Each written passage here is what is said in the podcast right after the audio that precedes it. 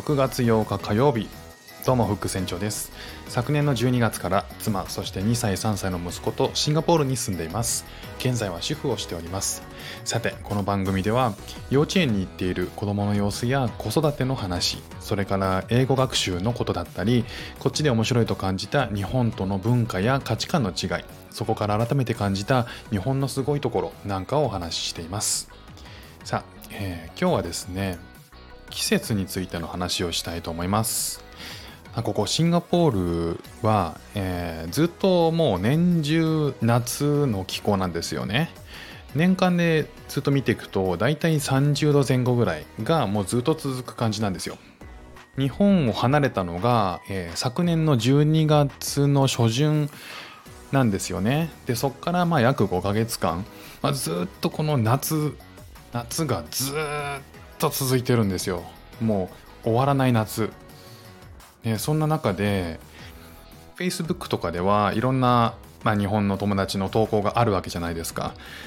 それを見ているといろんな気候の変化がね感じられてはいたんですよね。まあ、こっち来たのが12月ですからまだ当時はダウンコートがいらなかったんですよね。でこっちでの2週間のホテル隔離っていうのを経て、えー、こっちで自由になったのが19日なので、まあ、そこからねクリスマスを過ごしたり、まあ、するわけなんですけどクリスマスもやっぱりこうめちゃめちゃあったかいクリスマスなんですよね。そんなあのクリスマスは過ごしたことなかったんですまあ違和感があったんですけど、まあ、そんな中で実家とねテレビ電話をしてた時とかに今日はめちゃめちゃ寒くて雪降ってんのよみたいな話を聞くとあそっかこの時期雪降るんだなとかね思ったりして寒い時なんかはね12度とかですよね。でまあそっから、え、3月4月に入って、平均が8度ぐらい東京だと8度ぐらいですよね。入学式とか、まあ、いろんなイベントがありますと。で暖かくなってくる時期ですよね。で8度とかね13度ぐらいまで、えー、幅が出てくるのかな。でそこから4月に入ってね桜の時期になります。でそうすると平均13度ぐらいになってくるので、まあ、ちょっとした上着で外歩けますもんね。もちろん桜をね見るシーズンってねすごくあの1年の中でも特別ですよね。まあ、そこから、まあ、梅雨が始まって今、えー、平均どのくらいでしょう？20度ぐらいかな。そんな風にね約こうシンガポールでもうずっとこう夏を感じている間にあの日本ではねさまざまなこう季節がこう移り変わっていくっていうのを SNS 越しでね確認してきたんですよね。じゃあシンガポールの気候ってどんなのかっていうと、えー、天気で言うとですね今日は晴れ次の日は突然の豪雨があって晴れ次の日は晴れからの雷雨からの晴れ次は晴れからの突然の豪雨。そして晴れ。もうねずっとこれなんですよ。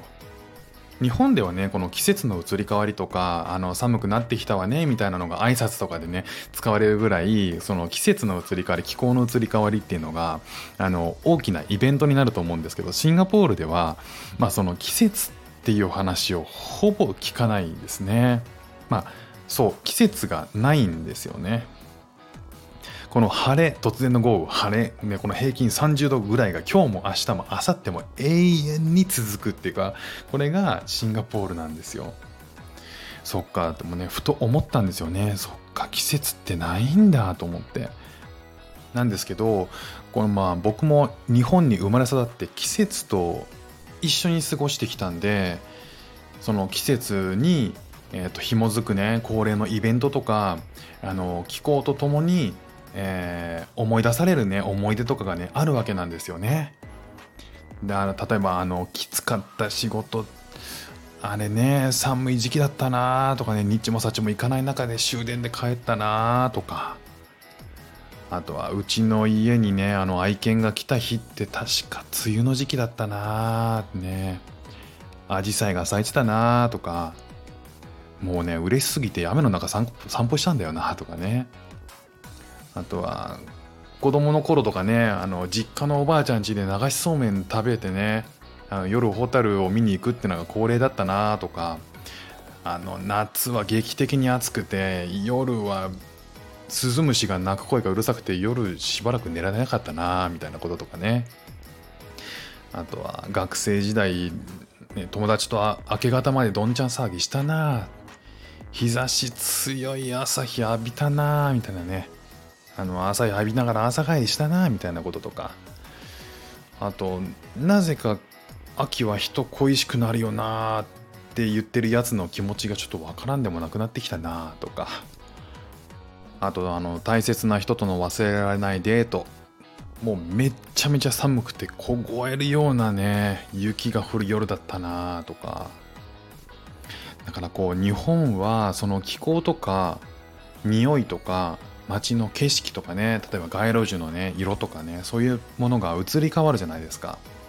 だからそれとともにこれまでの同じ時期に作られた大事な思い出とかがくっきり蘇ってくることありますよね。だからこうあの改めてねそう季節っていうものを考えた時に季節っていいなってねあの思っちゃったわけですよ。日本っていいなって改めて感じたのは季節。季節が移り変わるってあの素晴らしいことだなって改めて思っちゃいました。